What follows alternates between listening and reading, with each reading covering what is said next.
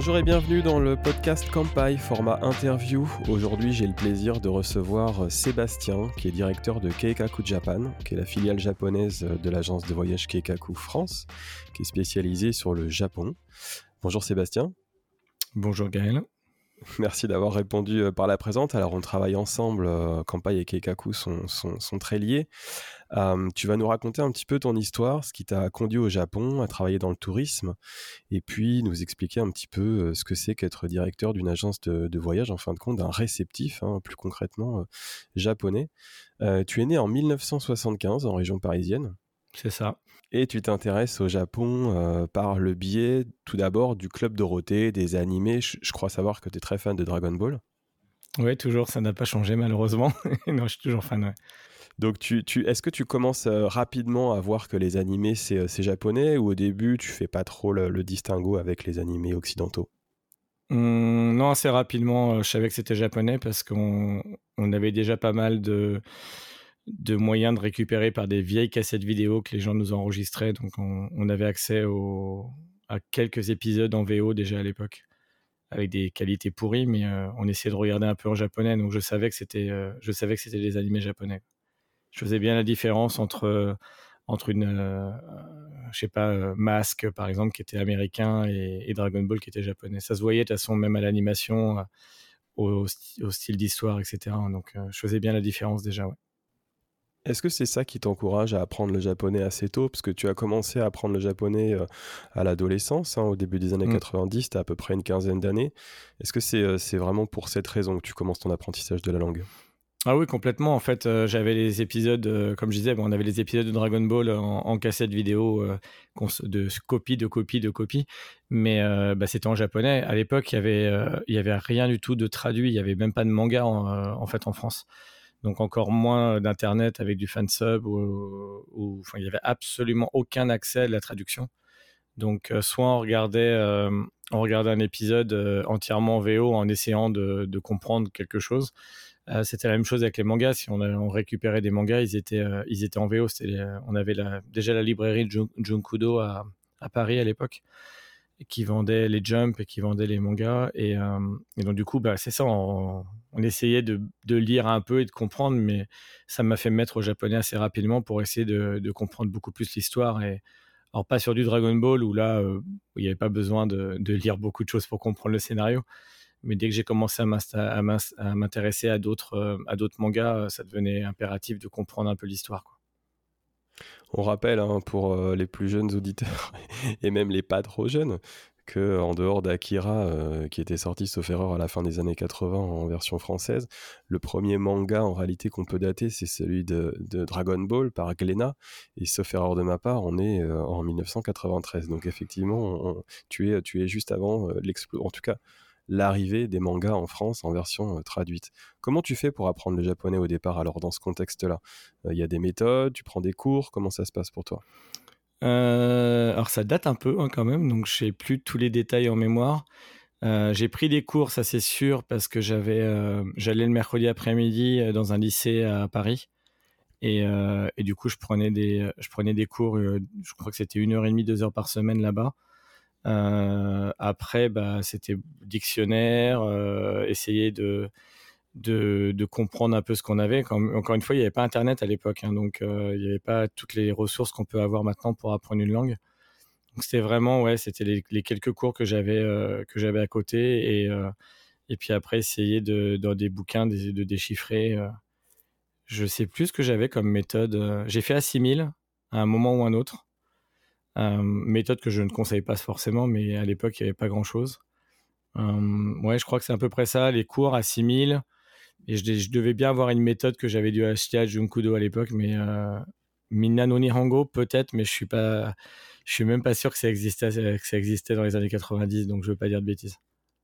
Et contre toute attente, après ton bac, tu euh, n'embrayes pas tout de suite sur des études de japonais ? Non. Non, parce que j'avais euh, pour but de faire médecine, donc je suis allé en année de médecine, qui s'est, euh, comment dire, euh, euh, qui a été un échec total. Donc, donc du coup, on peut vite passer sur, sur cet épisode. Euh, après, j'ai fait un B T S de travaux publics qui s'est... Euh, qui s'est... Alors, c'était pas un échec total, mais ça, ça n'a pas débouché. Et du coup, au bout de, au bout de deux ans d'études, de choses qui soit me plaisaient pas, soit euh, bah, n'étaient pas du tout... Euh, de monnaie à un niveau de travail que je n'avais pas envie de donner, euh, je me suis dit, bah, le seul point commun qu'il y a depuis plusieurs années, c'est l'étude du japonais. Et donc, je me suis inscrit à Paris sept, qui était à Jussieu à l'époque, pour, euh, pour faire des études de japonais. Et euh, à, à ce moment-là, ça s'appelait un D E U G, avant la licence. Donc, je me suis d'abord inscrit en D E U G, et, euh, et en que je n'ai pas eu tout de suite, enfin que je n'ai pas eu du tout d'ailleurs parce que j'avais pas validé la civilisation. Encore une fois, euh, j'étais pas très studieux, donc euh, les cours d'histoire ça me donnait pas trop envie.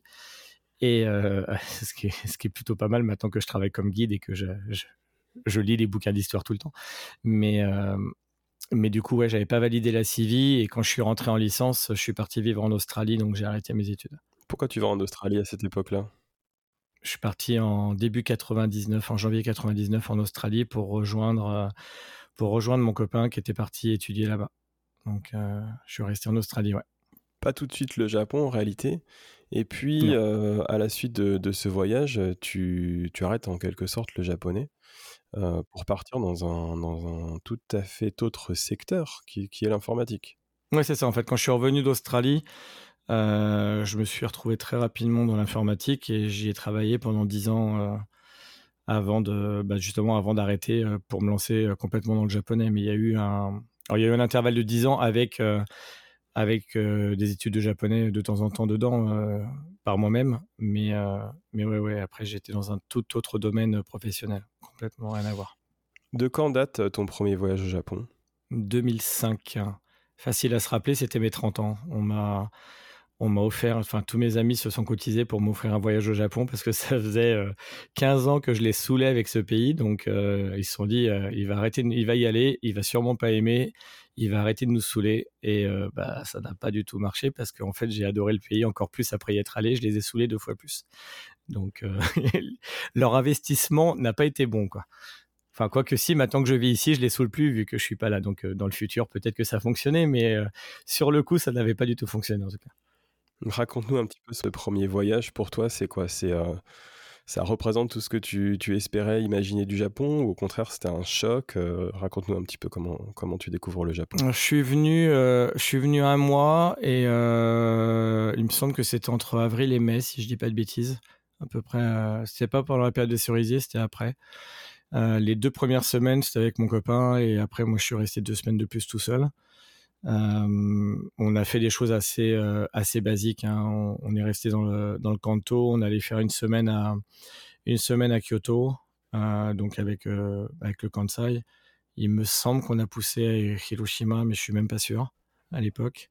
Et, euh, et donc, ouais, ouais, il y a plein de choses, euh, bah, plein de choses que j'ai adorées, il y a des choses... Euh, Il y a des choses qui m'ont surpris. De toute façon, je pense que même si on s'intéresse au Japon depuis des années, quand on arrive ici, c'est impossible de ne pas être surpris par plein de choses autour, autour de soi. Euh, mais euh, le pays ouais, a, a complètement explosé toutes les attentes que j'avais. En fait, je m'attends... J'avais très peur d'ailleurs, parce que vu que ça faisait quinze ans que, je ne vais pas dire que j'idolisais le pays, mais, euh, mais on, peut, on peut dire ça quand même, quoi. Donc, quand tu pars comme ça, tu as toujours peur de te dire que l'image que tu avais en fait, était fausse et que... Bah, tu vas être dégoûté et que ça va pas te plaire. Et en fait, c'est vraiment le contraire. J'ai très vite eu le besoin d'y retourner. Euh, je crois que j'ai même pas attendu un an avant d'y retourner après parce que ça me manquait. Et puis plus j'y allais, plus ça me manquait en fait. Enfin, ça a été, euh, ça a été vraiment euh, très rapide euh, d'avoir envie d'y aller une ou deux fois par an quand je pouvais évidemment. Hein, donc. Euh... Donc, tu es retourné dans un cadre touristique à l'aide de, de tes économies de, de travail ou dans, sous d'autres, sous d'autres formes? Alors, il y a eu plusieurs... Euh, j'y suis allé dix fois en tout avant de venir vivre ici. Donc, il y a cette première fois. J'y suis allé trois fois en organisant des voyages roller.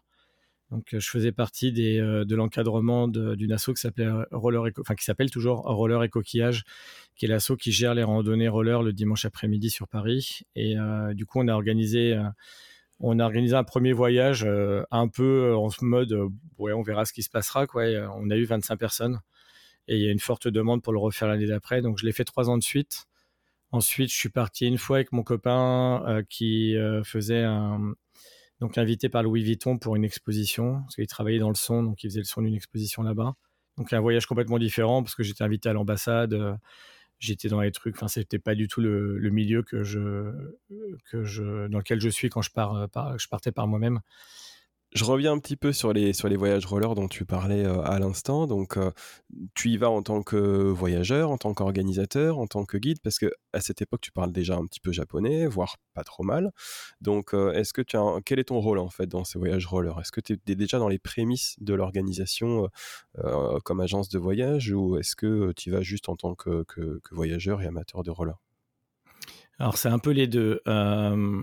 Déjà, oui, c'est moi qui organisais. Donc, en, c'est moi qui, dé, qui définissais dans quelle ville on allait aller. Donc, euh, il y avait un programme, euh, un, un programme en tout cas, avant que les gens s'inscrivent en disant, voilà, on va aller dans telle ville. Et on a, comme je disais, on avait fait trois voyages.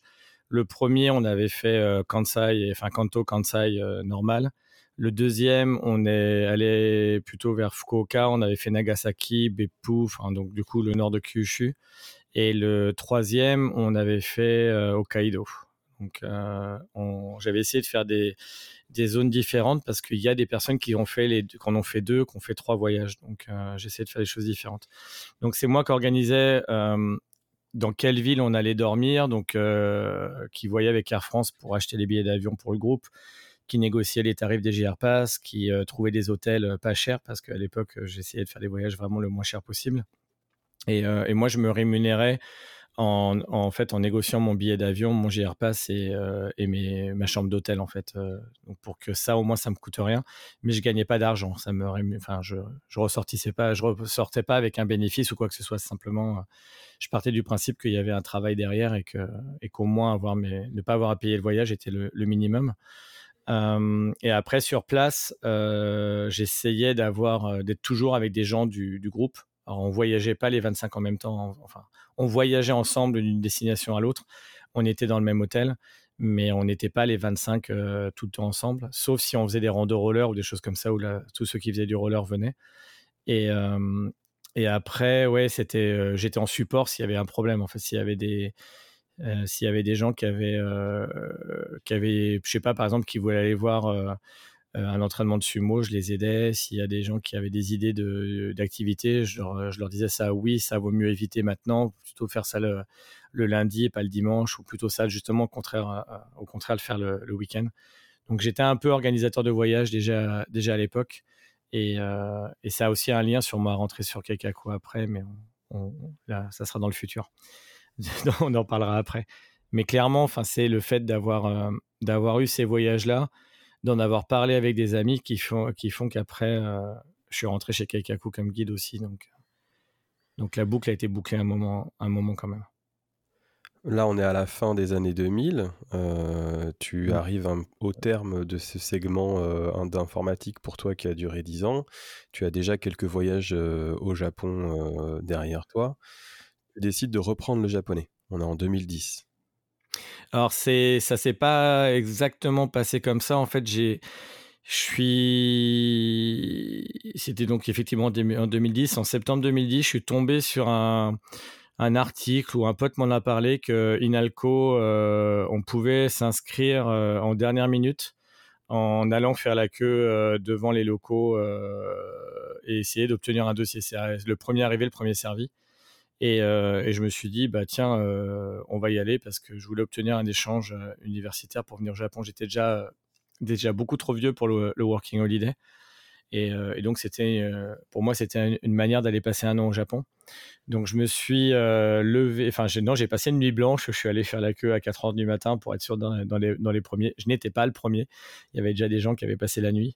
Et, euh, et donc, j'ai obtenu mon dossier et, euh, et je me suis inscrit à Inalco. Mais je, le premier semestre des, donc, euh, d'Inalco, je l'ai fait en cours du soir. En cours du soir et le week-end. J'ai, j'étais encore euh, dans l'informatique à ce moment-là.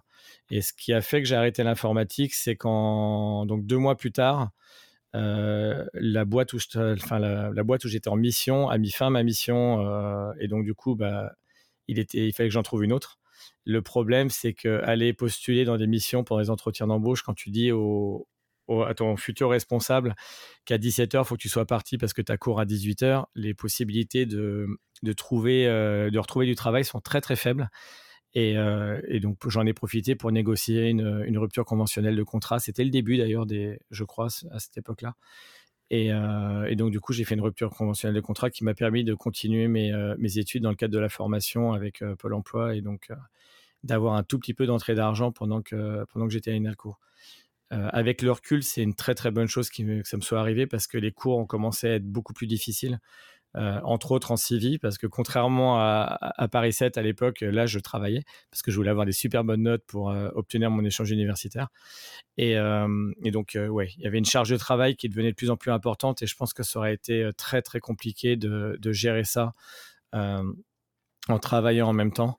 Et, euh, et un autre avantage aussi, en ayant plus de, plus de liberté sur mon planning, ça m'a permis de choisir mes profs pour le deuxième semestre et d'avoir des profs largement plus compétents qu'au premier semestre où, où même si je disais rien en classe, des fois je bouillais un peu quand j'entendais les profs dire des grosses grosses bêtises en cours de grammaire ou des choses comme ça. Mais bon, après tu peux pas... Tous les profs ne peuvent pas, ne peuvent pas avoir le même niveau, mais en tout cas, ouais, j'ai, j'ai... ça a été une très très bonne chose que j'arrête de travailler à ce moment-là parce que je suis pas sûr que j'aurais réussi à... à mener à bien mon projet de partir un an au Japon si, euh, si j'avais continué les, à travailler en même temps, en fait. Parce que pour être précis, tu rentres à l'INALCO euh, alors que tu as déjà le J L P T deux, donc le test ouais. de japonais, euh, la, la deuxième, euh, le deuxième rang le plus, plus difficile. Euh, mais tu choisis malgré tout de rentrer en première année de licence. Tu peux nous expliquer pourquoi ? Donc, ils m'ont proposé, en fait, enfin, il y a des équivalences et effectivement, quand tu as le J L P T deux, tu peux passer directement en troisième année, euh, chose que je ne voulais pas faire parce que moi, mon but, c'était de partir en, en échange universitaire en troisième année, en sachant qu'il n'y a, a que deux places normalement par, euh, par an. Euh, donc c'était, c'est, et on est six cents en première année, hein, donc c'est un peu compliqué. Euh, et du coup, bah, le, le seul moyen qu'il y avait, c'était de faire ma première année comme tout le monde et, euh, et d'essayer d'avoir les meilleures notes de la promo pour être sûr de partir, en fait. Donc, j'ai quasiment réussi, j'ai eu les meilleures notes de la promo en japonais, mais à cause de la civi, encore une fois, euh, j'ai fini deuxième de la promo parce qu'il y a une, une petite jeune de dix-huit ans qui n'avait jamais fait de japonais avant et qui a réussi à devenir première de, de la promo. Il y a des, il y a, il y a des surdoués. Donc, euh, donc voilà, mais euh, l'idée, c'était vraiment ça, c'était de, de rentrer en première année pour obtenir un échange universitaire, parce que c'était le but, en fait. Il y avait deux, en fait, il y avait deux raisons à rentrer à Inalco. La première, c'était l'échange universitaire, et la deuxième, c'est que vu que j'avais arrêté toutes mes études, euh, les, les trois études différentes que j'avais fait euh, dans ma jeunesse, euh, j'avais pas de diplôme après le bac. Et au Japon, pour vivre au Japon, il faut avoir un bac plus trois. Si on n'a pas de bac plus trois ou si on n'a pas au moins dix ans d'expérience dans le domaine dans lequel on veut travailler, le visa de travail est très, très compliqué à obtenir. Donc, je ne voulais pas m- me fermer les portes de peut-être un jour vivre au Japon. Et, que, et donc, du coup, il me fallait absolument un bac plus trois. Donc, c'était la raison, euh, la raison principale, enfin, les deux raisons principales, en tout cas, de, d'entrer à Inalco. C'était ça ou valider mes acquis en informatique. Et... Mais j'avoue que l'informatique, je suis tombé un peu dedans par hasard et je suis content d'en être ressorti par hasard aussi, en fait. C'est un pari que tu fais, mais c'est un pari gagnant parce que tu arrives à t'installer au Japon à partir de deux mille douze, c'est ça ? Ouais, alors c'était pas prévu en fait à la base que je m'installe aussi longtemps au Japon. Je suis venu à la base, je voulais venir pour un an. Donc le plan, euh, le plan d'attaque, c'était de venir un an pour améliorer mon niveau de japonais, avoir euh, une année d'échange sur mon C V et euh, c'était pour donner des cours de français aux japonais, des cours de japonais aux français en revenant. Euh, voire travailler dans une école et, euh, et aussi je voulais, euh, j'avais des pistes pour faire interprète euh, pour la préfecture de Paris, pour tous les Japonais qui se font euh, pickpocket, euh, voler, et cetera, qui ne parlent ni anglais ni japonais. Ils ont souvent besoin de, d'interprètes en, en, comment dire, en astreinte euh, pour, euh, pour faire l'interprétariat quand il y a des Japonais qui viennent dans les commissariats de Paris et qui, euh, qui se sont fait dépouiller, quoi. Donc c'était un peu les, euh, les projets. Euh, mais euh, avant de avant de venir au Japon, je me suis séparé avec euh, donc mon ami avec qui on était depuis quinze ans et euh, donc je suis parti euh, comme c'était prévu et, euh, et au bout de quelques mois au Japon, je me suis dit mais en fait pourquoi je rentre en France au bout d'un an, j'ai absolument aucune euh, aucune raison de rentrer, euh, je suis bien ici, euh, c'est un pays euh, ça, enfin ça faisait très longtemps que, que je venais euh, tous les ans euh, voire deux fois par an. Et, euh, et donc, du coup, j'ai pris la décision de, de rester vivre ici. Mais ce n'était pas une décision qui était, euh, qui était euh, prise avant de venir. En fait, avant de venir, c'était littéralement... Si tu m'avais posé la question euh, en deux mille, début euh, deux mille douze, euh, voire même début deux mille treize, je t'aurais dit euh, non, non, moi je suis ici pour un an. Il est hors de question que je vive au Japon toute ma vie. Euh, c'est un pays que j'adore en tant que touriste, mais c'est pas un pays où j'ai envie de vivre, en fait. Cette première année, tu la passes dans quelle ville au Japon ? À Osaka. En fait, c'est encore une fois, c'est pas un choix. C'est euh, quand il y a eu les entretiens euh, pour aller à New York. Donc tout à l'heure, je vous ai dit qu'il y avait, euh, il y avait deux places de disponibles pour aller en, en faire sa troisième année au Japon. Et on était euh, trois en, en, en liste d'attente, enfin finale en fait. Et, euh, et donc, sur les trois, c'est moi qui avais les meilleures notes. Donc du coup, ils ne pouvaient pas vraiment me refuser, c'était un peu compliqué. J'avais demandé une université à Tokyo, je crois que c'était Me- Meiji Daigaku où je voulais aller à la base. Et on m'a gentiment dit que je ne rentrais pas dans les critères de la bourse, ce qui est une manière très polie et très japonaise de me dire « tu es trop vieux ». Donc euh, du coup, vu qu'ils pouvaient, ils m'ont dit qu'ils ne voulaient pas m- m'empêcher de partir, ils m'ont proposé de venir euh, à Osaka à la place, euh, dans une université où normalement ils n'envoient pas de troisième année, où ils envoient que des masters. Et euh, donc j'ai accepté, et je n'avais pas de bourse, mais j'avais un petit baito de prévu déjà à Osaka par une, une senpai qui était là avant. Et donc euh, du coup je suis venu à Osaka, mais ce n'était pas le premier choix. Choix que je, enfin, en tout cas décision que je ne regrette absolument pas, parce que je suis fa- supporter total d'Osaka et pas du tout de Tokyo. Donc euh, je suis venu à Tokyo en touriste, j'ai adoré Tokyo en touriste, et, mais je, là quand je dis ça c'est pour vivre en fait, je préfère... L'ambiance pour vivre est plus, je trouve que c'est plus facile de vivre à Osaka pour plein de raisons. Hein. C'est une, une question de taille, c'est une question de, des, des gens sur place. Enfin, il y a plein, plein de choses qui, euh, qui font que dans mon cas personnel, Osaka est plus facile à vivre. Je prends le cas par exemple de Denis, euh, un des employés de Keikaku Japan. Euh, il vit à Tokyo et pour lui, c'est parfait. Il a des, il a des enfants qui sont, qui sont au collège, au lycée français. Enfin, il ne pourrait pas faire ça s'il était à Osaka par exemple.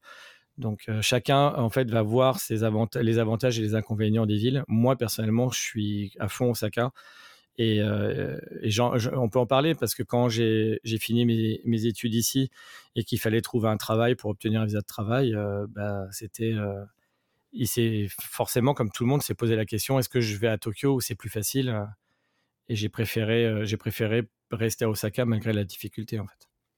Alors j'allais y venir, au terme de cette année euh, deux mille douze deux mille treize donc d'études, comment tu fais pour rester au Japon quand tu prends la décision pour rester à Osaka? Tu trouves un, un tu, tu restes avec quel visa? Tu trouves un travail? Qu'est-ce que tu fais comme activité? Alors, ça a été très très compliqué. Euh, c'est vraiment, enfin de toute façon c'est pas lié qu'au Japon. Hein, c'est euh, euh, migrer dans un pays sans avoir le soutien d'une entreprise déjà à la base euh, est assez compliqué. Donc euh, j'avais donné des, j'avais fait en fait une conférence sur le, l'apprentissage des kanji quand j'étais à l'université et il y avait un, un monsieur à cette époque-là, j'ai oublié son, son nom de famille, qui, euh, qui créait un manuel euh, de comment apprendre les kanji à travers les mangas ou un truc comme ça et il m'a demandé de l'aider et euh, vu que moi je, je, enfin, je suis un, j'étais surnommé le kanji otaku à l'époque. Euh, J'adore les kanji, même encore maintenant. Et donc, il m'a proposé de l'aider et, euh, et il m'a fait miroiter un visa, euh, une fois que mon visa d'étudiant allait expirer. Et en fait, euh, bah, j'ai compris un peu tard, malheureusement, j'ai compris trois mois avant l'expiration de mon visa d'étudiant que c'était une arnaque. Et, euh, et donc, du coup, je me suis retrouvé euh, les derniers mois de mon visa sans aucune possibilité, enfin, sans aucune euh, piste pour trouver du travail. Et euh, ce que j'ai fait, enfin, c'est vraiment... De toute façon, ma vie est faite de hasard. Hein. Je pense qu'on se comp- on le comprend avec le, le podcast déjà. Ce qui s'est passé, c'est que je, j'ai un pote qui a postulé pour du, vendre du Beaujolais nouveau. Euh, le Japon est le deuxième plus grand consommateur de Beaujolais nouveau au monde. Et, euh, et donc, du coup, il cherchait des Français euh, parce que ça fait bien, en fait, pour le vendre dans des supermarchés, dans des, dans des grands magasins et tout. Et euh, donc, je suis allé à l'entretien d'embauche avec eux. Il y avait un traducteur, enfin une traductrice qui était là et au bout d'un moment, j'ai court-circuité la traductrice et puis j'ai dit au patron, écoutez, moi je cherche euh, enfin, le Beaujolais nouveau, je veux bien, mais c'est pas ce qui m'intéresse. Moi, il me faut un boulot à plein temps parce que mon visa expire. Euh, je crois qu'à ce moment-là, il me restait trois semaines, un mois de visa à peine. Et euh, donc voilà, je cherche un visa. Ils m'ont dit, est-ce que tu sais cuisiner? J'ai fait, bah ouais, ça va quoi. Ils me font, bah on cherche un cuistot pour un... pour un resto, enfin euh, pour un bar, euh, un bar à vin, euh, est-ce que ça t'intéresse? J'ai fait ouais, bingo. Euh, le lendemain, je suis allé euh, plein d'espoir à l'immigration et l'immigration m'a dit vous avez un diplôme de cuisinier? Je fais non. Vous avez dix ans d'expérience? Je fais non. Ils font bah donc euh, non, vous pouvez pas travailler là-dedans. Donc grosse déprime, euh, j'appelle le patron pour lui dire que c'est pas possible, et en fait c'était une grosse boîte de vin avec pas mal de d'échanges avec la France et tout, et ils m'ont embauché comme traducteur. Donc euh, dans les faits j'étais traducteur. Oui, je faisais un peu de traduction, mais ça devait à peine représenter dix pour cent de mon travail, et le reste du temps, je faisais la, je faisais la cuisine dans le bar. Donc, ce n'était pas ce qu'il y a le plus légal, on va être très clair, mais ça m'a permis, de, en tout cas, de rester au Japon. Euh, une autre chose qui m'a beaucoup permis de, qui m'a permis de rester, c'est que ma mère a vendu la maison familiale, et du coup, j'ai touché euh, un peu d'argent euh, d'héritage, ce qui m'a permis de voir, euh, voir venir, parce que bah, vivre au Japon, arriver, ce n'est pas tout rose au départ, hein, euh, en tant qu'étranger, on est payé le minimum, euh, le minimum du minimum. Donc, euh, j'avais cent quatre-vingt mille yens par mois brut, euh, ce qui fait à peu près... Euh, au cours du yen actuel, ça ne doit même pas faire mille euros brut, je crois. Donc, euh, autant vous dire que payer le loyer, euh, payer sa vie, ses dépenses et tout, vaut mieux avoir de l'argent de côté, le temps de trouver un, un meilleur boulot. Et, euh, et donc, voilà. Donc, j'ai bossé là-bas pendant un an. Et, euh, et ensuite, euh, grâce au networking, j'ai trouvé un vrai travail de traducteur, Euh, traducteur-interprète dans une autre entreprise, mais encore une fois, cent quatre-vingt mille yens par mois, donc c'était pas, c'était pas vraiment génial. Donc à ce moment-là, je vivais dans un petit studio euh, euh, avec une porte-fenêtre sans moustiquaire, donc je pouvais pas l'ouvrir euh, la moitié de l'année, sinon j'étais bouffé par les moustiques. Enfin, c'était pas vraiment les meilleures conditions de vie, quoi. Et euh, encore un hasard, je suis tombé sur une, une ancienne copine de fac dans la rue qui m'a dit « Tiens, euh, ça fait longtemps qu'on ne s'est pas vu et tout, comment tu vas ?» Blablabla. Et euh, elle me fait euh, « Mais t'as trava- t'adorais avant euh, organiser des voyages au Japon, on en avait parlé quand on était à l'université ensemble et tout. Euh, je connais une super boîte, s'appelle Keikaku, ils cherchent des guides, ça ne te dirait pas de postuler ?» Et donc j'ai postulé, j'ai été pris et j'ai travaillé. Donc ça, c'était en début, deux mille, euh, début deux mille quinze. Et j'ai commencé en fait comme freelance, je travaillais le week-end et je prenais régulièrement des jours de repos dans l'entreprise japonaise parce que vu qu'ils ne me payaient pas bien, bah, j'ai négocié de pouvoir euh, m'absenter euh, un peu plus souvent que la normale. Et donc du coup, je guidais pour Keikaku en même temps que, en même temps que je travaillais comme traducteur-interprète. Et ça m'a vraiment, vraiment sauvé parce que ça m'a permis enfin de gagner ma vie convenablement, de changer d'appart. Je suis toujours dans, la, dans cet appart d'ailleurs. Et, euh, et d'avoir une vie euh, normale en fait, et plus de, du tout de vivre euh, en fait au crochet de mes économies euh, qui, euh, qui, bah, qui partaient à grande vitesse, quoi.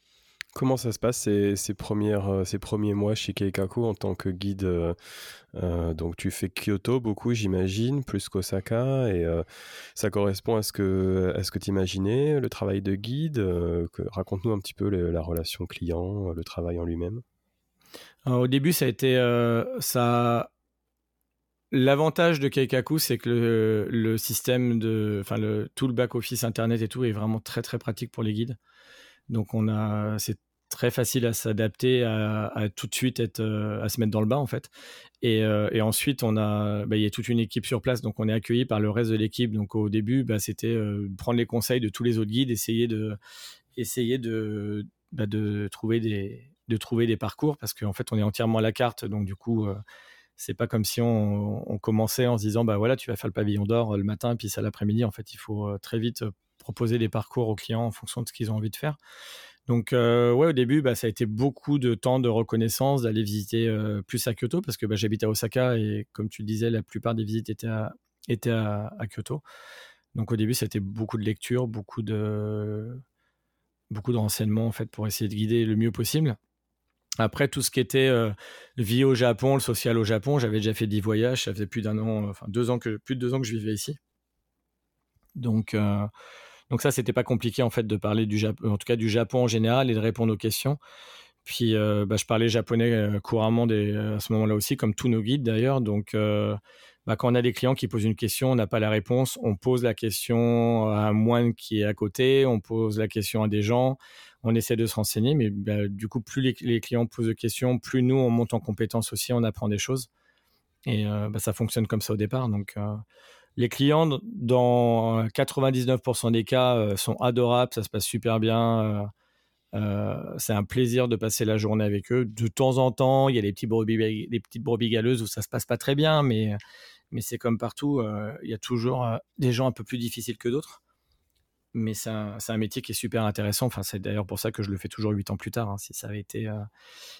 si c'était pas un beau métier, j'aurais arrêté depuis longtemps. Je suis pas maso non plus. Donc...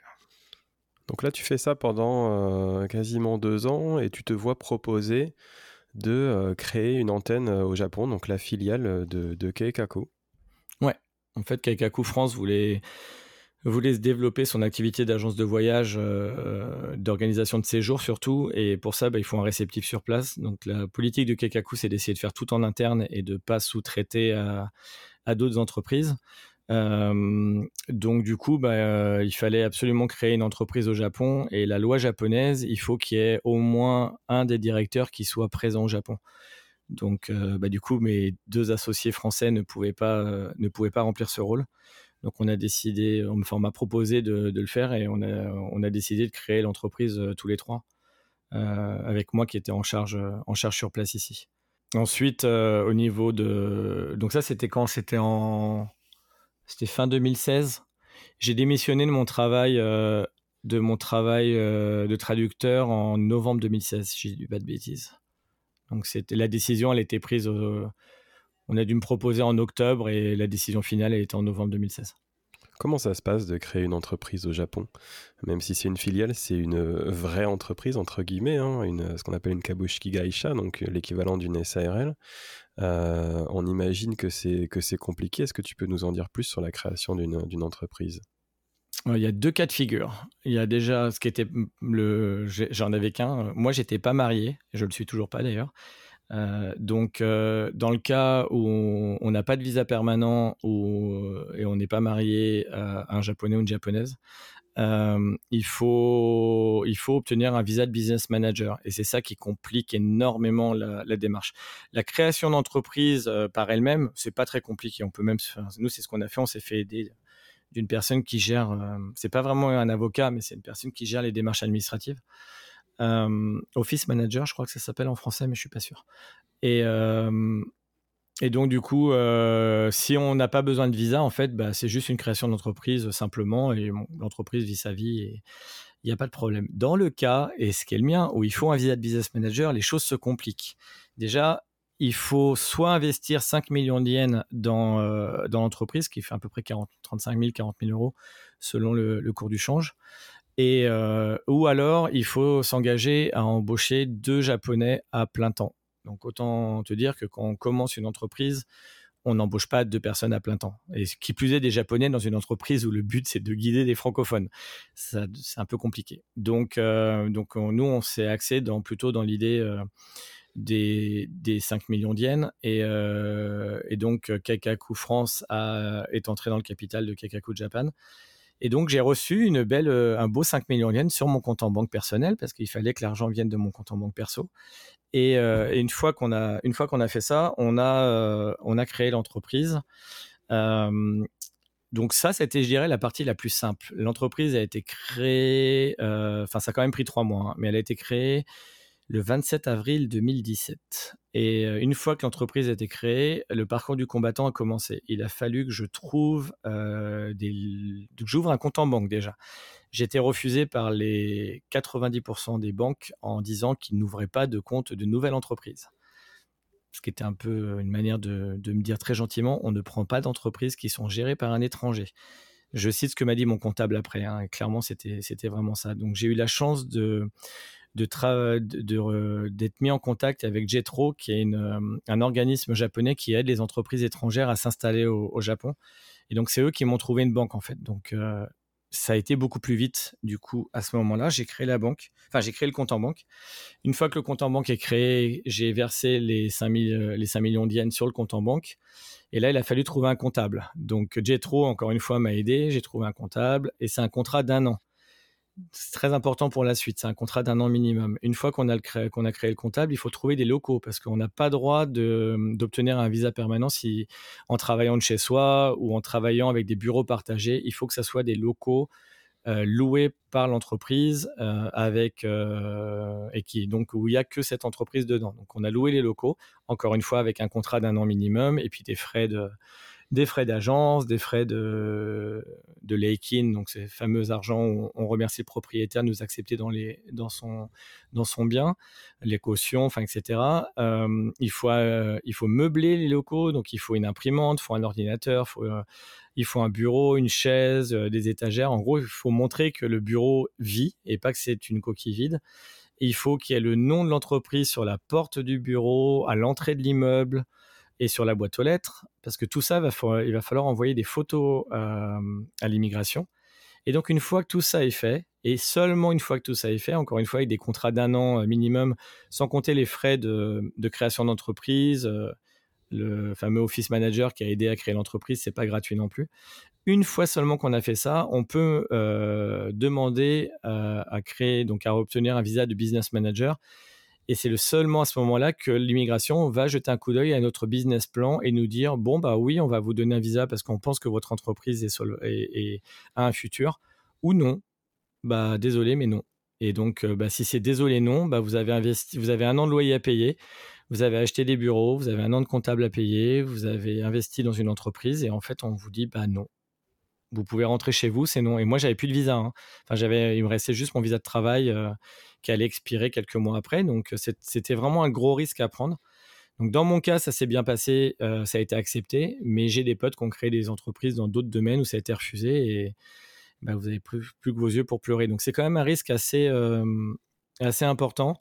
Euh, il faut vraiment être sûr de son business manager, son business plan. Je pense que je conseille, s'il y a des gens qui veulent créer une entreprise, de vraiment prendre, euh, de vraiment prendre des personnes dont c'est le travail de vérifier le business plan avant de se lancer pour, être, pour euh, au moins se donner toutes les chances de dire que ça va être euh, accepté. Et évidemment, de ne pas faire le dossier soi-même pour l'immigration parce que ça, c'est, euh, c'est le meilleur moyen de, de se planter. Et, euh, et une fois que ça c'est fait, on, on a un visa. Donc, le visa, je l'ai eu en...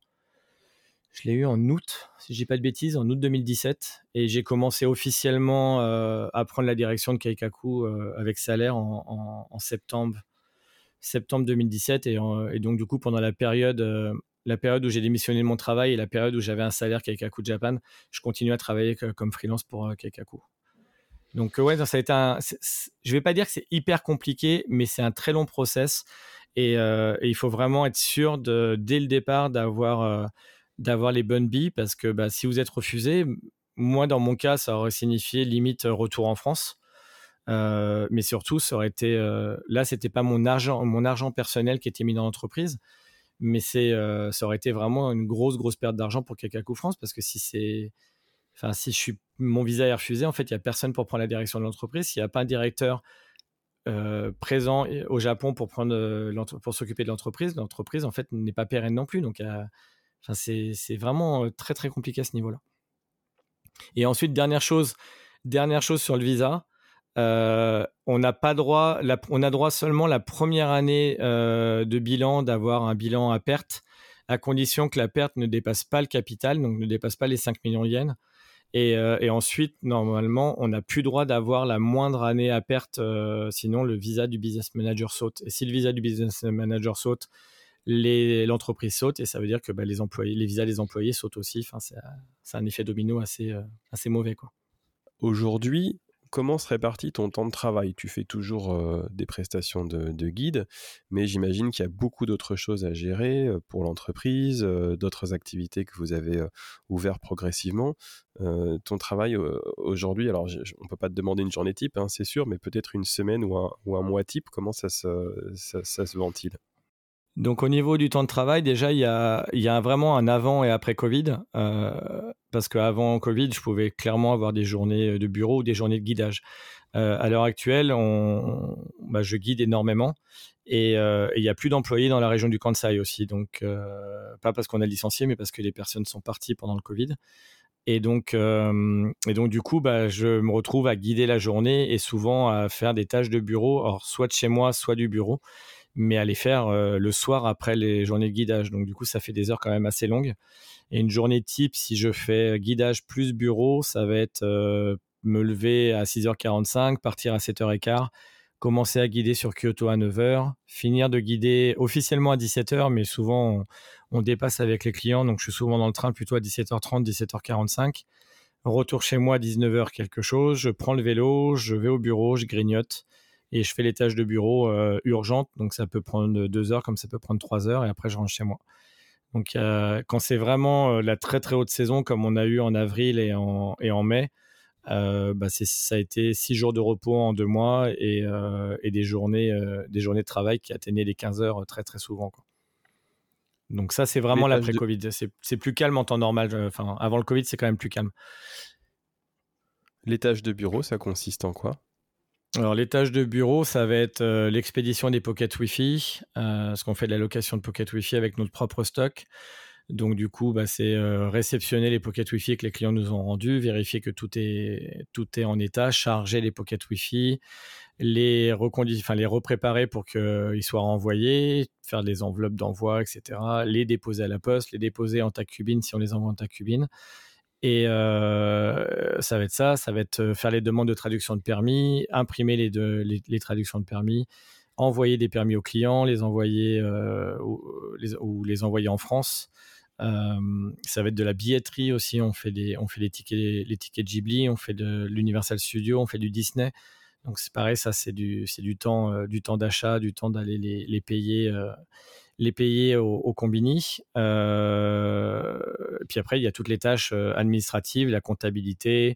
Euh, paye, faire les payes, euh, les tâches euh, administratives plus les tâches de la vie de tous les jours de, des activités Keikaku, euh, donc la, billet, la billetterie, les pockets Wi-Fi et, euh, et euh, j'en oublie une, et les permis de conduire qui est, qui est une, grosse, euh, une grosse partie du travail aussi. Tu es guide depuis huit ans maintenant, euh, ouais. Est-ce que ton image du guide a changé ? Hum... Ma vision du métier de guide, donc euh, en, dehors, euh, en dehors de moi, mon, mon métier de la vie de tous les jours, il y a une, une, clairement elle a changé parce qu'avant de travailler comme guide, j'aurais jamais, jamais pris un guide en allant dans un pays, euh, je sais pas, par exemple euh, à Bangkok ou en Thaïlande ou, euh, ou en Indonésie, j'aurais jamais pris un guide avant. Maintenant, j'ai tendance à prendre des guides plus souvent. Euh, au moins une fois dans le séjour. Alors, ça va dépendre. Si c'est un pays où je pense que je vais avoir beaucoup de mal à, me, à m'adapter, à comprendre comment fonctionne le pays, je vais avoir tendance à le faire le premier jour.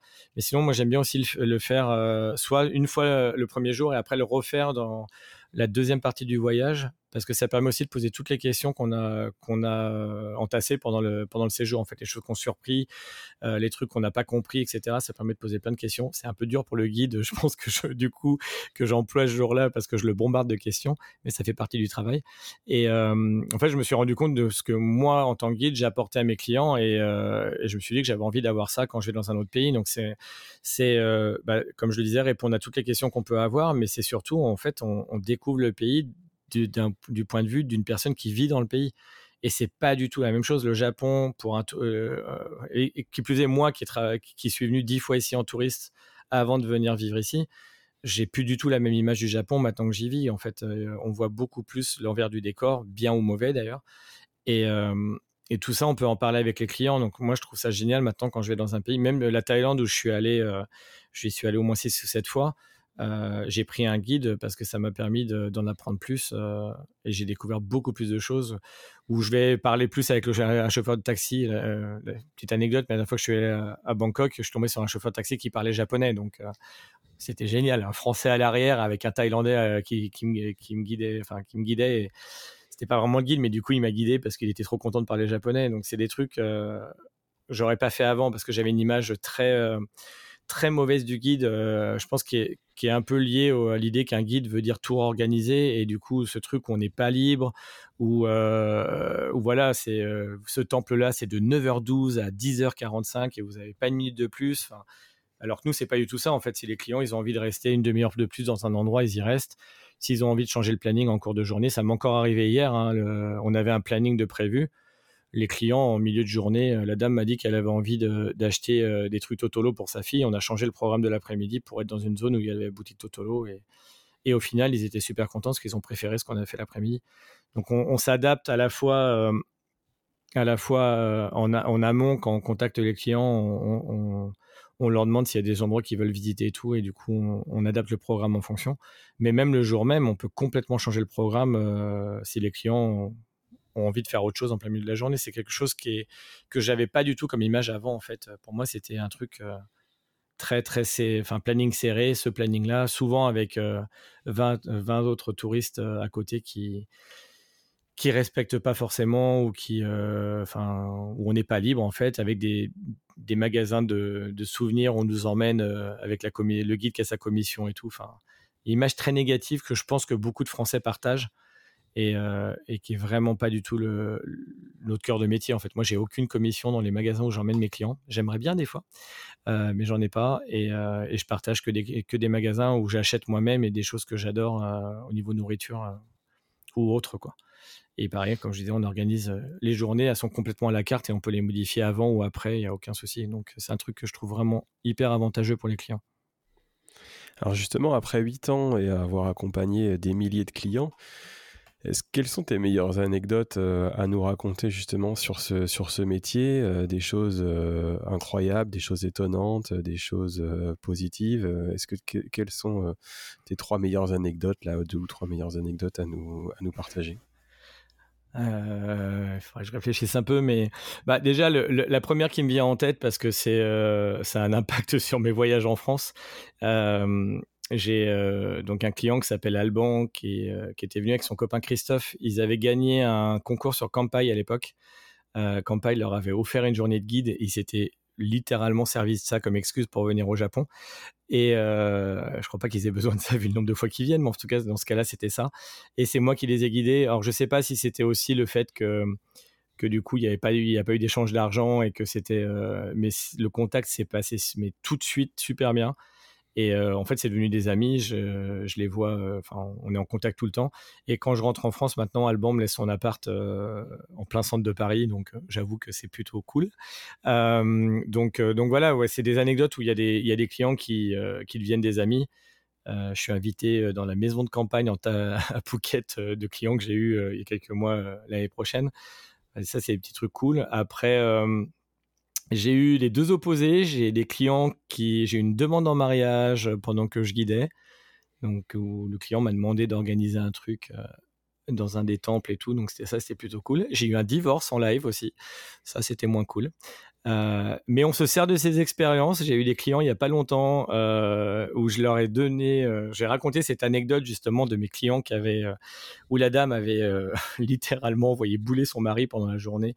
Et lui a dit qu'il a demandé le divorce dès qu'il rentrait. Euh, et euh, j'en aurais parlé. En fait, c'est des clients qui se, qui se disputaient souvent. Et du coup, quand ils se disputaient, bah, je faisais la blague. Oh, vous n'allez pas aussi, vous, me faire le coup du divorce. Et du coup, ça désamorçait complètement. Blague qu'un, qu'un guide qui les a eu après n'a pas eu. Et il m'a fait, ouais, t'aurais pu me prévenir qu'ils s'engueulaient tout le temps parce que la journée était vraiment compliquée. Moi, en fait, j'ai pas eu le problème parce que dès, qu'il, comme, dès que je sentais que la tension montait, je faisais la petite blague du divorce et ça, ça faisait redescendre tout de suite. Lui, il n'a pas eu cette anecdote. Donc, a priori, il a galéré un peu plus. Mais euh, donc voilà, il y a plein de choses. Après, ça va être des...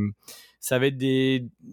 Je sais pas, c'est vraiment humain en fait. Moi, je guide les, je guide les clients euh, en restant professionnel, mais je les guide comme si je guidais des amis. Donc, euh, donc du coup, il y a plein d'anecdotes. On discute à la fois de ma vie au Japon, mais les clients vont aussi parler de leur vie à eux. Donc, euh, donc y a, on rencontre des gens de toutes les classes sociales, de, de, de pays différents. Alors avant, on guidait qu'en français, mais maintenant, on guide aussi en anglais. Donc du coup, j'ai des clients du Costa Rica. Enfin, c'est un pays où je suis jamais allé, donc c'était hyper intéressant d'avoir, euh, d'avoir aussi les retours des clients. Et euh, eux, une petite anecdote toute bête, hein, mais euh, au Japon, euh, je pense que nos, les personnes qui écoutent, qui sont passionnées du Japon le savent, on ne se mouche pas au Japon en public, on renifle par contre. Euh, alors, il ne faut pas non plus abuser, hein, les reniflements euh, remplis, avec le nez rempli de morve, il y a des Japonais qui le font, mais les Japonais trouvent ça sale aussi hein, quand même. Mais sinon, on renifle, on renifle au lieu de se moucher. Et donc, j'avais ces clients du Costa Rica et j'avais remarqué que la dame le reniflait souvent. Et, euh, et à un moment, j'ai lancé l'anecdote, enfin, j'ai lancé le truc de dire qu'au Japon, on, on se mouche pas en public et on renifle. Et elle me fait, ah, bah, c'est comme au, au Costa Rica. Et donc, c'est pour ça qu'elle se, qu'elle a reniflé depuis le départ. Donc, on voit des, des différences culturelles. On peut avoir, euh, euh, je me mange, je me mets à manger un ramen euh, devant une famille avec les enfants. Et puis, le gamin, il fait, ah, maman, t'as vu, euh, Sébastien, il fait du bruit en mangeant ses pâtes. Je croyais qu'on n'avait pas droit. Enfin, c'est des petits trucs drôles comme ça. Donc, on explique aux, on explique aux enfants. Enfin, il y a plein de petites anecdotes. Enfin, il y a tous les jours quelque chose. Euh, Euh, de marrant qui se passe ou, euh, ou en tout cas une rencontre, une rencontre sociale, ça c'est sûr, et très intéressant dans un pays où on a tendance à rencontrer un peu moins de, de gens dans la vie de tous les jours et qui plus en ce moment avec mes horaires de travail. Donc, euh, donc c'est, c'est, c'est vraiment les bons aspects du métier, c'est toutes ces, ces rencontres euh, quotidiennes. Est-ce que tu as pu accéder à des prestations euh, qui t'auraient été interdites, par exemple, euh, euh, à l'aide justement de ces clients. Tu parlais de toute classe sociale, donc ça veut dire aussi des clients de classe sociale supérieure. Est-ce que tu as pu accéder à des, à des expériences euh, exceptionnelles au Japon, euh, peut-être dans le cadre de, de ton métier de guide ? Euh, oui, bah, j'ai accédé déjà à des restaurants où je ne serais jamais allé par mes propres moyens, parce que des fois on a des clients qui nous invitent euh, pour nous remercier, ou, ou c'est, ça fait partie simplement de la prestation qu'ils ont choisie. Mais enfin, j'ai déjà fait des restaurants de kaiseki qui sont littéralement hors budget totalement, même pour fêter un anniversaire ou, ou autre. Donc euh, bah, ça, c'est plutôt cool euh, d'accéder, euh, et puis en plus de partager ça avec des clients, de pouvoir leur expliquer tout ce qu'on mange et tout. Et, mais le, le truc qui vient évidemment le, en tête, le principal, c'est d'avoir eu la chance euh, de, ré, de participer à ce qu'on appelle les Ozashiki, qui sont les, les, dîners, euh, les dîners avec euh, les Maeko, les Geiko. Et ça, ça, ça c'est incroyable de pouvoir, euh, de pouvoir discuter directement pendant deux ou trois heures de suite avec des Maeko, de faire l'interprétariat pour les clients. Mais aussi, bah, vu que les clients ne vont pas toujours non plus poser leurs questions, il y a des moments où c'est moi qui vais discuter directement avec la Maeko ou la Geiko, poser des questions, de faire, faire un retour aux clients là-dessus. Mais c'est un truc où j'aurais jamais accédé parce que c'est des budgets, euh, c'est des budgets euh, assez conséquents. Euh, c'est, c'est quand même euh, ouais, quoi, près de mille euros par personne quasiment. Donc, euh, c'est pas quelque chose qu'on peut... Enfin, euh, que je me serais payé, moi, comme ça, euh, dans ma vie de tous les jours. Et donc, ouais, ça, c'est quelque chose qui est assez impressionnant. J'y suis encore allé il y a, il y a quoi, il y a deux semaines, je crois, si je dis pas de bêtises. Et euh, avec une Maeko, euh, une, une expérience très différente, parce que jusqu'à maintenant, les, les Ozashiki où j'allais, la Maeko n'était jamais seule, elle était souvent avec une Geiko. Et donc, euh, comme beaucoup de personnes le savent, il y a une très forte hiérarchie euh, de l'âge au Japon et de l'ancienneté. Et donc, du coup, une Maeko euh, étant en formation, la Geiko étant adulte, devant une Geiko, la Maeko va, être, je pense, avoir beaucoup plus de retenue. Et là, le repas que j'ai fait il y a deux semaines, en fait, la Maeko était seule. Et donc, du coup, elle avait pas du tout de... Enfin, elle avait une retenue quand même de Maeko, hein, mais, mais disons qu'elle avait... Euh, y a, je pense qu'il y a des, des réponses aux questions qu'elle n'aurait pas faites euh, comme ça si elle avait, euh, elle avait eu quelqu'un de plus âgé avec elle. Et une des, euh, une des anecdotes qu'elle a fait, c'est que donc, les Maeko, en fait, elles, elles, elles ont leur, leur, euh, une coupe de cheveux qui est, faite avec, enfin, qui est vraiment faite avec leurs cheveux, contrairement à une Geiko qui a une perruque. Et elles doivent garder cette coupe de cheveux pendant sept jours. Donc, en fait, elles ont six nuits où elles dorment avec cette coupe de cheveux et une nuit où elles dorment avec les cheveux détachés. Et pendant ces six nuits où elles ont leur coupe de cheveux, elles dorment avec un oreiller qui est en, gros, qui est en bois avec juste un, un cylindre de coton dessus. Et elles, elles dorment avec ça sous la nuque, en fait. Donc, autant vous dire que ce n'est pas le truc le plus agréable au monde. Et, euh, et toutes les Maeko euh, vont toujours vous dire que le truc le plus dur quand elles sont devenues Maeko, c'est de s'habituer à dormir avec ça. Euh, j'invite d'ailleurs à regarder la série euh, sur les Maeko sur Netflix qui est, euh, qui est assez sympa et qui, et qui en parle. Et donc, euh, du coup, je lui pose la question, je lui fais « Ouais, bah, du coup, est-ce que vous dormez la septième nuit où vous avez les cheveux détachés ? Est-ce que vous continuez à dormir avec, euh, avec votre oreiller habituel pour garder l'habitude ou est-ce que vous dormez avec un oreiller normal ?» Et en fait, elle éclate de rire et elle me fait, euh, elle me fait « Non, mais la septième nuit, je dors avec un oreiller, mais genre luxueux, de luxueux, de luxueux. » Et elle me fait genre la pose avec les bras euh, en arrière, genre « Et je roupille comme jamais. » Et moi, j'étais pété de rire parce que c'est pas du tout... c'est pas du tout l'image qu'on a des Maeko quand on les voit passer dans la rue, où elles sont super sérieuses, visage fermé et tout. Quand en fait, quand on participe à ces banquets, à ces soirées, c'est privatif, on est avec elles et du coup, elles sont, elles ont, elles sont moins dans la retenue comme elles auraient, euh, elles seraient quand il y a tout le monde qui les regarde dans la rue. Et c'est des, c'est des trucs que j'aurais jamais vécu si j'avais pas, euh, si je faisais pas ce métier en fait. Tu travailles dans le tourisme, donc euh, évidemment le Covid ça a été un impact euh, monumental. Euh, le Japon a fermé ses frontières pendant très longtemps, ça a été un des pays qui a fermé euh, ses frontières au tourisme euh, su, sur la durée la plus longue, hein, parmi les durées les plus longues, parce qu'à partir de mars deux mille vingt, euh, les frontières du Japon se sont fermées comme un petit peu partout dans le monde, et c'est resté comme tel jusqu'à courant deux mille vingt-deux. Alors fin deux mille vingt et un, il y a eu une esquisse de réouverture, vis-à-vis des étudiants notamment, et des voyageurs d'affaires, mais Omicron est arrivé, et euh, ça s'est refermé, et il a fallu attendre après voilà, le printemps deux mille vingt-deux pour les étudiants, les voyageurs d'affaires et puis les familles. Euh, il a fallu attendre le mois de juin pour des voyages mais entièrement guidés. Donc ça, tu, peux, peut-être, tu vas peut-être nous en parler rapidement parce que euh, Keikaku Japan a beaucoup travaillé à cette époque-là parce qu'on ne pouvait aller au Japon que si on était guidé en permanence. Donc ça a duré euh, trois à quatre mois et à partir du mois d'octobre, enfin, le Japon s'est rouvert au tourisme de manière beaucoup plus large. Et le, la dernière petite, euh, c'est, c'est au mois d'avril, là où euh, la question des vaccins test P C R a, a complètement disparu. Donc là, aujourd'hui, voilà, depuis le mois d'avril, le, le, le tourisme au Japon est redevenu comme, comme avant le Covid, à ceci près qu'on a, du fait de cette fermeture très très longue, un afflux, et tu en parlais, un afflux de touristes qui est, euh, qui est exceptionnel. On ne sait pas combien de temps ça va durer, mais euh, on a un volume de, de travail qui, euh, qu'on, qu'on le voit hein, chez, chez, les, chez les agences de voyage, qui est très important. Euh, Comment ça a été vécu par Keikaku, cette, euh, ce, cette déflagration, le Covid, et puis sur la longueur surtout, euh, à la fois dans cette période de fermeture, parce qu'une agence de voyage comme Keikaku n'a, n'avait plus de travail, plutôt qu'une agence de voyage spécialiste du Japon n'avait de travail, et après ces phases de réouverture successives, comment, ça, comment tu l'as vécu ? Alors déjà, la fermeture du pays, ça a été... Euh... Enfin, avant même la fermeture du pays, le premier truc qu'on a eu, c'était le... le Diamond Princess, je crois que ça s'appelait ce bateau. On a un bateau qui est arrivé, euh, qui a un bateau de croisière qui est arrivé sur les côtes, qui a eu interdiction d'entrée euh, sur le territoire japonais parce qu'il y avait, des t- il y avait du Covid dedans. Et, euh, et à cette époque-là, en France, euh, bah, vous n'aviez pas le Covid encore euh, tant que ça. Et on avait plein de clients qui étaient en mode « Ouais, est-ce qu'on, est-ce qu'on va aller au Japon? Est-ce qu'on va pas y aller? C'est dangereux, il y a le Covid là-bas. » Enfin, il y avait aussi un petit amalgame Chine, Japon, euh, quand même... Euh, début deux mille vingt.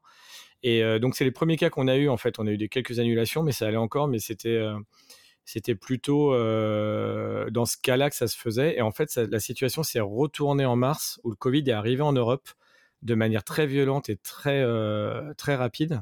Chose qu'on n'avait pas au Japon, en fait. Et ça s'est fait dans le sens contraire. C'est-à-dire qu'au début, on avait peur que les Français arrêtent de venir au Japon à cause du Covid au Japon.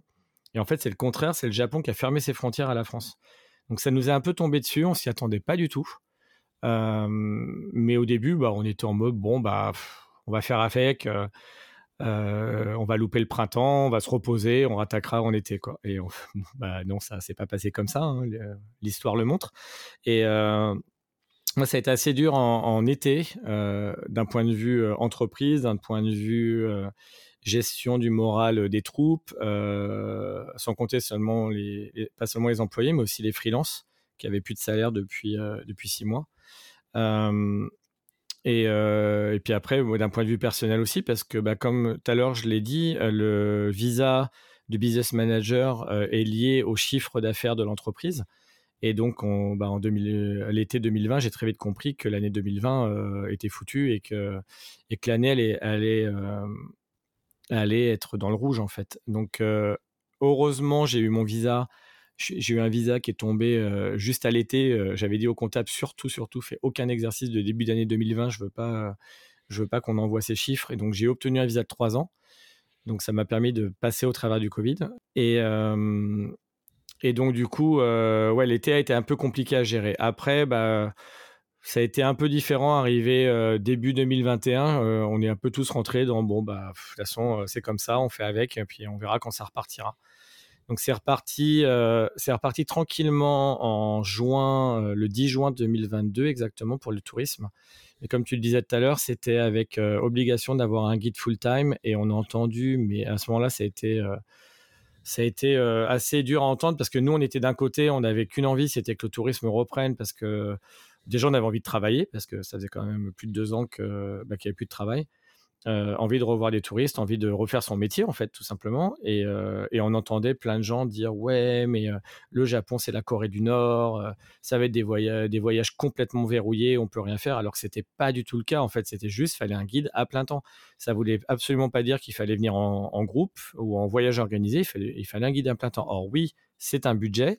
Nous, on a quand même cassé pas mal nos prix pour que ça soit un peu plus euh, accessible euh, aux gens. Mais euh, oui, c'est un budget. Et puis après, il faut avoir aussi envie d'avoir un, un guide avec soi tout le temps, quoi. Mais, euh, mais on a eu cette version... En fait, on a vu la version euh, touriste. On n'a pas vu la version euh, guide.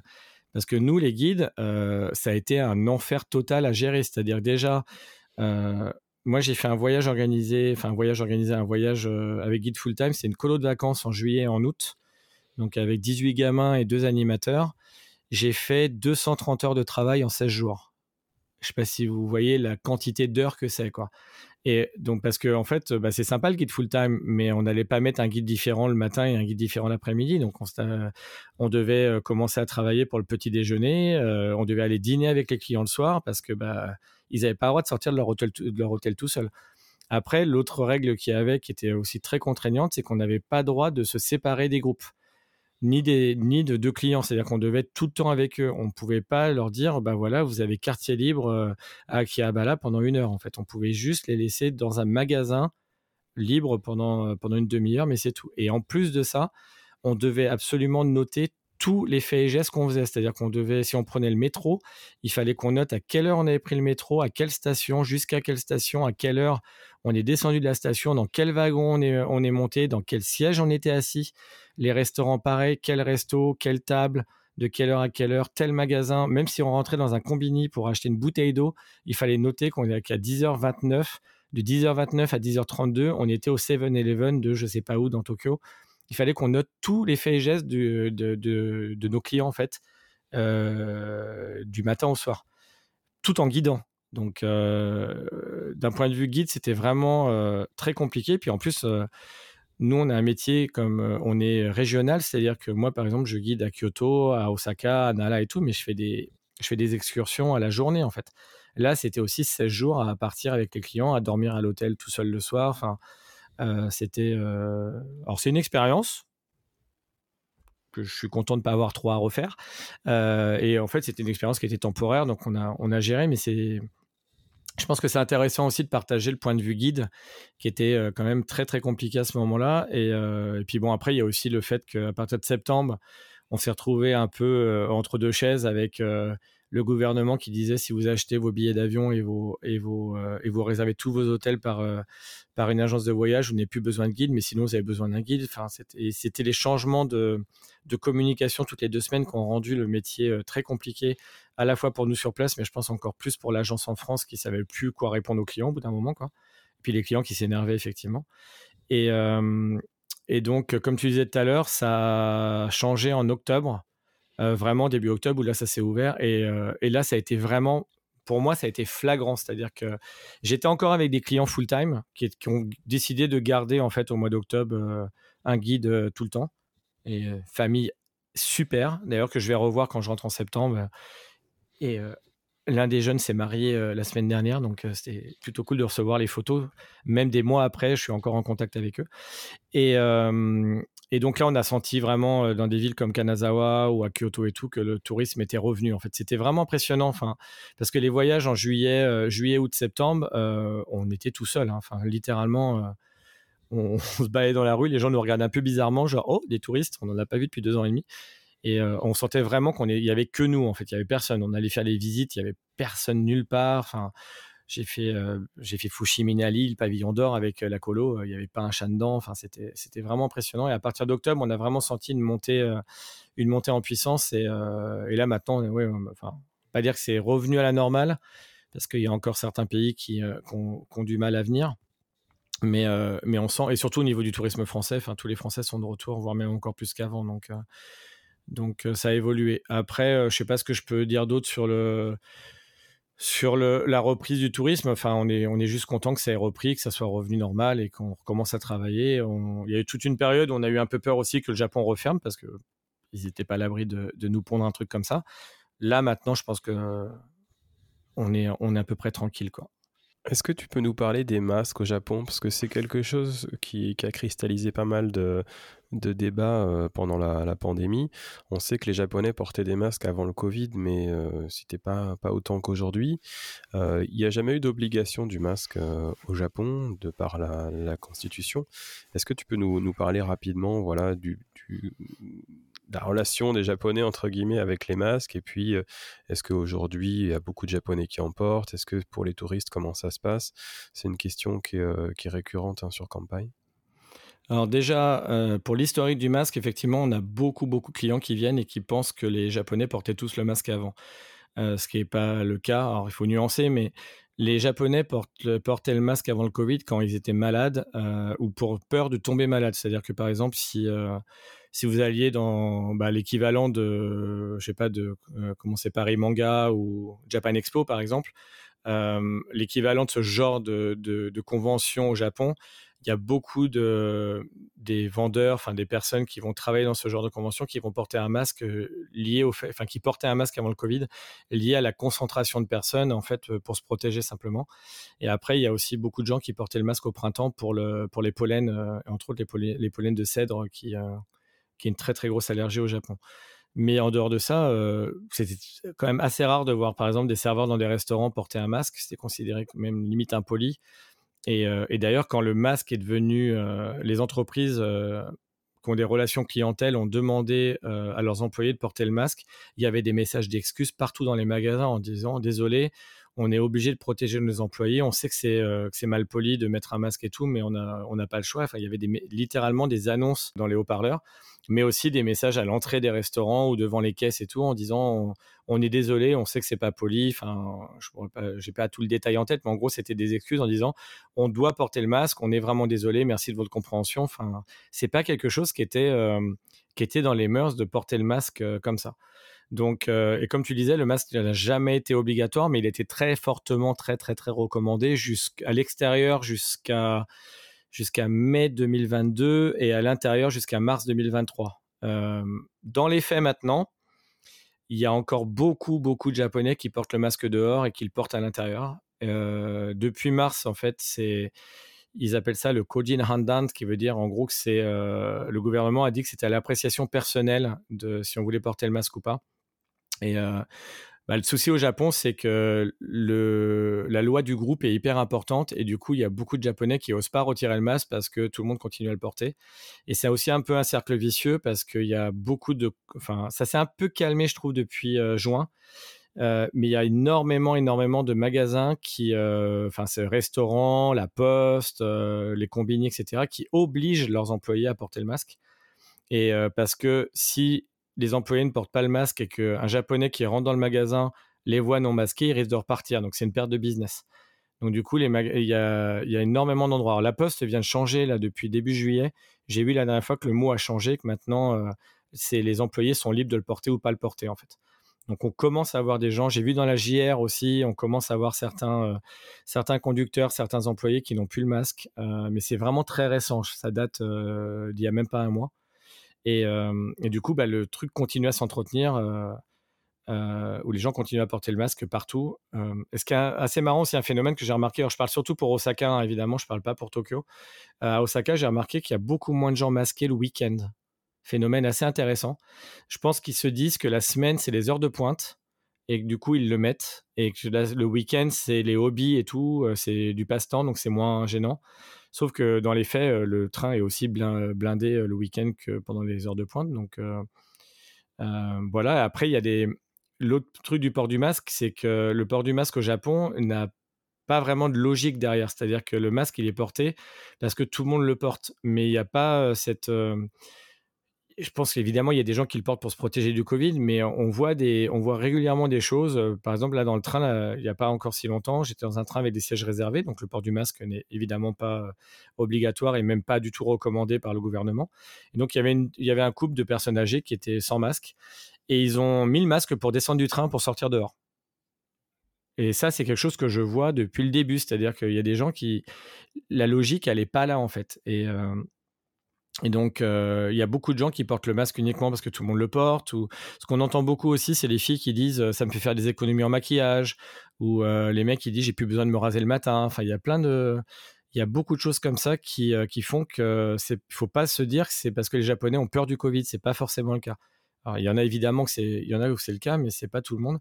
Et après, il faut aussi rappeler que les chiffres du Covid, en ce moment, c'est quelques... C'est allez, vingt mille, vingt mille contaminations par jour pour cent vingt-cinq millions d'habitants. Donc, c'est pas si euh, on n'est pas en pleine contamination. Euh, c'est, et puis, euh, la population est quand même relativement bien vaccinée aussi ici.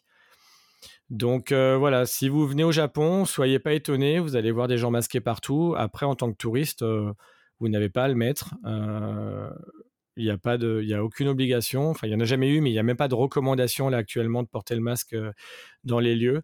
Si possible, c'est bien d'en avoir un dans son sac parce qu'il y a encore quelques petits endroits par endroit où on va vous demander d'en mettre un. c'est très très rare, mais ça peut arriver que vous rentriez dans une exposition vous en, où on vous le demande, ou dans un temple où on vous le demande.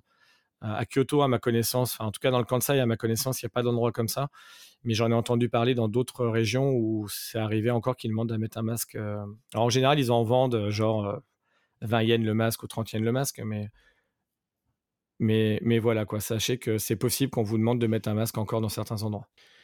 Là, récemment, le Japon a annoncé euh, pas mal de changements, quelques changements en tout cas qui sont, qui sont assez importants. Euh, l'arbre qui cache la forêt, c'est le J R Pass. Hein, donc, euh, Japan Railways Group a annoncé une, une augmentation euh, importante du Japan Rail Pass, donc le forfait de train touristique inévitable hein, des voyageurs au Japon. Euh, au mois d'octobre, euh, le J R Pass va augmenter de soixante-cinq à soixante-dix pour cent. Et puis, il y a d'autres euh, choses qui se cachent un petit peu derrière. La carte Suica, notamment, qu'on ne peut plus acheter aussi simplement au Japon qu'avant, parce qu'il faut donner ses coordonnées personnelles, euh, en plus de l'acheter en yens dans des bureaux spécifiques. Il y a aussi euh, des matsuri, donc des festivals ou d'autres événements qui ont fortement augmenté leurs tarifs, en tout cas qui ont augmenté le tarif pour des places premium. On voit certains festivals qui n'hésitent pas à facturer plusieurs centaines ou plusieurs milliers d'euros pour des places luxueuses, que ce soit justifié ou pas. Euh, comment tu caractérises ces, ces choix touristiques du Japon qui sont concomitants avec cette reprise euh, en grande pompe, mais si à l'heure actuelle c'est vrai qu'il y a moins de touristes en deux mille vingt-trois qu'en deux mille dix-neuf, qui était la, la plus belle année touristique du Japon, euh, à cause ou grâce entre guillemets au, au fait que les Chinois ne pe- peuvent pas avoir euh, autant de visas pour sortir de leur pays que, qu'auparavant. Est-ce que tu penses que le Japon veut se polariser, euh, veut en tout cas profiter des, des touristes premium ? Est-ce que tu crois qu'il veut euh, juguler un petit peu le volume euh, touristique en, en ayant plus de chiffres d'affaires, plus de recettes en tout cas euh, de la part des touristes étrangers ? que, Comment tu, le, tu l'analyses un petit peu, ce, tu les analyses ces phénomènes ? Alors déjà, première chose, euh, pour parler de la J R, je, je n'ai évidemment pas de preuve de ce que j'avance, mais... Euh, dans les retours que j'ai des autres agences euh, sur place, il n'y a eu aucune communication avec les, avec les professionnels du tourisme euh, sur le, le fait d'augmenter les J R Pass et des conséquences que ça peut avoir euh, à la fois pour les agences étrangères euh, sur, les, sur leur chiffre d'affaires, mais surtout sur le, l'aspect du tourisme au Japon. Et je pense même que le gouvernement n'est pas content de cette situation. Donc les, les aspects, euh, nous, qu'on, est, euh, qu'on prévoit pour l'année prochaine à cause de l'augmentation du J R Pass, et J R le dit eux-mêmes, ils estiment qu'il va y avoir une chute de soixante-dix pour cent des, des ventes de J R Pass, ce qui veut dire que dans les faits, il y a soixante-dix pour cent des touristes qui venaient avec un J R Pass jusqu'à maintenant qui vont venir sans.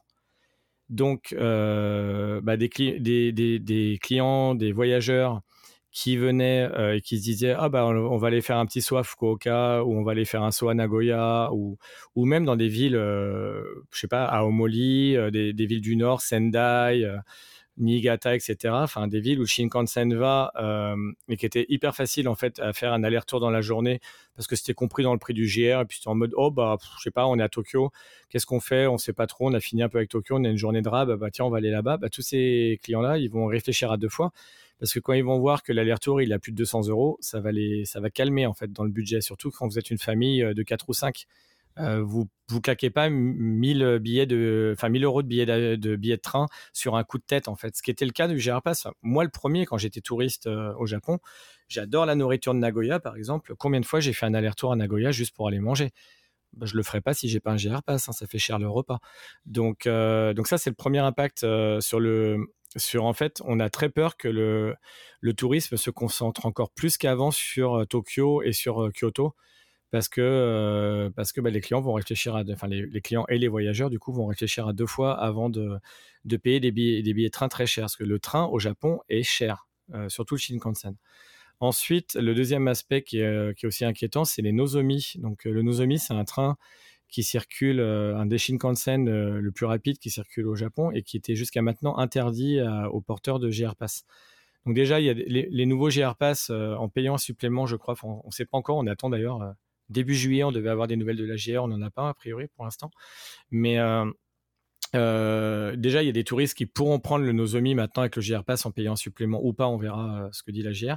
Mais surtout, euh, les soixante-dix pour cent de personnes qui avant voyageaient avec un J R Pass qui n'en auront plus, bah, ils vont pas payer, euh, ils vont pas prendre un Hikari ou un Kodama ou un Sakura, alors qu'ils peuvent monter dans un Nozomi qui est beaucoup plus rapide pour quasiment le même prix.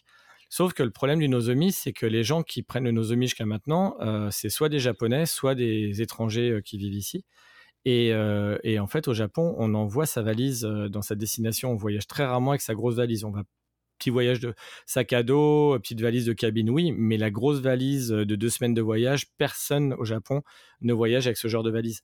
Et donc, le Nozomi, les gens qui sont habitués, euh, qui, qui le prennent pour le travail, Euh, qu'ils prennent pour faire des, des déplacements professionnels, et cetera, euh, qui est le, la grosse majorité des gens dans le Nozomi, ben, ils vont se retrouver avec une horde de touristes qui va débarquer avec leurs valises et tout. Et ça, ça va être... Euh, je pense que ça va être très, très dur à gérer au niveau de la population locale. La population locale qui déjà se plaint énormément du tourisme étranger dans, dans, certains, euh, dans certains aspects de, de, du nombre, en fait. Euh, donc, euh, on a vraiment très peur sur la réaction qu'il va y avoir à cause de ça. Donc, ça va à l'encontre, en fait, de tout ce que dit le gouvernement. Le gouvernement veut, veut passer à soixante millions de touristes étrangers et, en fait, bah, d'augmenter les prix comme ça, ça ne ça va pas, euh, ça va pas favoriser le tourisme. Donc, je, on ne sait pas trop d'où venait cette décision. On ne comprend pas du tout. Euh, puis comme tu disais, il y a des Matsuri qui, qui augmentent les prix de manière complètement surréaliste. Donc, ça, à la rigueur, ça se comprend un peu plus. Ils se disent, de toutes les manières, qu'on la vende à cinq mille ou qu'on la vende à deux cent mille, les gens vont acheter. Donc, autant, autant se faire des sous. Hein, euh, donc, pourquoi pas. Mais la politique de la J R, c'est vraiment la politique en se disant on va augmenter de soixante-dix pour cent, on va avoir soixante-dix pour cent de baisse et on fera le même chiffre d'affaires à la fin, mais on se prendra moins la tête en fait. Mais sauf que dans les faits, je ne suis pas sûr que ça soit, si, euh, ça soit vraiment ça. Donc euh, moi, c'est une, enfin, c'est une augmentation que je ne prends euh, pas bien du tout en fait. Euh, à la fois en tant que professionnel du tourisme, mais à la fois aussi en tant qu'habitant au Japon, où je pense que ça va avoir des répercussions euh, sociales euh, que la J R n'a pas envisagé du tout. Qu'est-ce qu'on peut souhaiter à Keikaku Japan pour la suite, à court, moyen, long terme ? Qu'est-ce qu'on peut souhaiter ? Plein de clients super sympas, euh, plein de voyages, euh, moi pour moi, plein de repas avec des Maiko et des Geiko. Bookez vos repas, s'il vous plaît. Et euh, non, pour être plus sérieux, non, bah juste que l'activité... Euh, ça va être un peu euh, le contraire de ce que, ce que tu pourrais attendre, que l'activité retombe un tout petit peu quand même, euh, ou alors qu'on arrive à, en tout cas l'année prochaine, si l'activité continue comme ça, à, à, à s'organiser mieux, parce que là, on ne s'y attendait pas, donc du coup, on ne s'est pas du tout organisé. Mais ce n'est pas no- que notre cas, hein. Enfin, ça, je pense que ça s'est un peu amélioré, mais il y a encore deux mois, il y avait une statistique qui disait que plus de soixante-dix pour cent des hôtels étaient, étaient, euh, manquaient de staff, en fait. Donc, euh, le retour des tourismes, c'est bien, mais ça s'est fait tellement rapidement que on a, personne n'a le temps de recruter, euh, de recruter, parce que les gens sont, beaucoup de personnes qui travaillent dans le tourisme sont passées à autre chose ou sont rentrées dans, le, dans leur pays d'origine, hein, parce qu'il y a quand même beaucoup d'étrangers qui travaillent dans le domaine du tourisme. Donc, euh, ouais, donc euh, bah, l'activité continue ou réduise un peu ou qu'on s'adapte un peu mieux et, euh, et que surtout, on ne revive pas une période comme on vient de vivre euh, de deux mille vingt à deux mille vingt-deux parce que... parce que pas, pas du tout envie de revivre ça, quoi. Envie de continuer à travailler et de, et de présenter le Japon et euh, ouais, de montrer le Japon qu'on aime aux clients et, et de, de partager, euh, bah, de toute façon c'est le cas de tous nos guides, de partager notre passion qu'on a pour le Japon. J'ai une dernière question un peu plus personnelle. Est-ce que tu pourrais vivre ailleurs qu'au Japon, maintenant que tu es installé, euh, ça fait quand même plus de dix ans, euh, est-ce que tu te vois finir tes jours euh, ici ? Est-ce que tu te vois euh, déménager euh, à long terme ou... Euh, c'est une question que je me pose de temps en temps. Euh, j'ai, une, j'ai eu un gros coup de cœur pour Taïwan il y a quelques, euh, quelques années avant, enfin, en tout cas les années avant le Covid. J'y suis pas retourné depuis, malheureusement. Euh, mais euh, je suis pas sûr pour l'instant, en tout cas dans un avenir proche, que j'ai envie d'aller vivre ailleurs. Euh, en tout cas, retourner en France, non. Ça, c'est une certitude. Euh, vivre au, rester au Japon, je pense que si je partais du Japon, ça serait plus peut-être à la retraite pour aller ailleurs, euh, dans un pays où, où euh, c'est plus facile de, de vivre au jour le jour, euh, genre la plage ou je sais pas. Je parle d'un truc qui est donc quand même relativement assez longtemps, une vingtaine d'années minimum, j'espère. Mais euh, mais sinon, ouais, dans le, ouais, je sais. Je me vois pas, euh, je me vois pas aller vivre ailleurs pour plein de. Les raisons principales, c'est que j'adore mon métier, j'ai ma vie de couple ici, j'ai ma, enfin, en fait, ma vie professionnelle et ma vie euh, ici. Euh, et puis après, si, comme je disais, ce serait pas pour retourner en France. Et du coup, ça serait des pays comme peut-être euh, la Thaïlande ou Taïwan si j'allais euh, déménager ailleurs, mais ça veut dire apprendre une nouvelle langue à nouveau. Euh, et puis surtout, euh, faire quel métier, parce que je pars du principe que pour être guide quelque part, il faut parler la langue du pays. Donc je pourrais pas, euh, je pourrais pas être guide à Taïwan euh, à moins de, d'étudier le chinois à fond pendant au moins un an ou deux, quoi. Donc euh, et c'est pas mon métier de keikaku qui va me laisser le temps de faire ça pour l'instant. Donc du coup, je, pour l'instant, à, en tout cas à, à court terme, mais à moyen terme, je me vois pas du tout aller vivre ailleurs. Et comme je disais, peut-être à la retraite, mais pour l'instant, il n'y a pas du tout de, pas du tout de projet là-dessus. Donc le Japon, j'y suis encore pour un bon moment, je pense. Sébastien, je te remercie pour notre échange. Tu as peut-être un dernier mot à ajouter ? mmh, Non, à part qu'on a... Le petit truc que je dirais, c'est qu'on Kampai continue le bon boulot parce qu'on a des retours clients super cool sur le site tout le temps. Donc, euh, beaucoup de gens connaissent Kampai, beaucoup de gens disent euh, du bien du site. Donc, euh, donc ça, c'est plutôt cool. Euh, continuez à nous envoyer des clients aussi, c'est bien. Et, euh, et puis, euh, puis voilà, mais sinon... Euh... Non, non, puis que bah, pour les, les auditeurs, continuez à vivre au Japon et, à, et rester passionnés pour ce pays euh, qui, euh, qui le mérite, qui a plein de choses à partager et qui est très, très différent de la France sur quasiment tous les aspects. Donc, euh, ça, ça réserve plein de surprises quand on vient ici et plein de plaisir. Merci beaucoup pour notre échange. J'encourage évidemment tous nos auditeurs à aller sur le site de keikaku point f r pour découvrir vos prestations. Et euh, en- encore une fois, merci pour tous ces éclairages. Et je te souhaite une excellente continuation et que l'activité se, se poursuive. À bientôt, Sébastien. À bientôt. Salut à tous. Salut.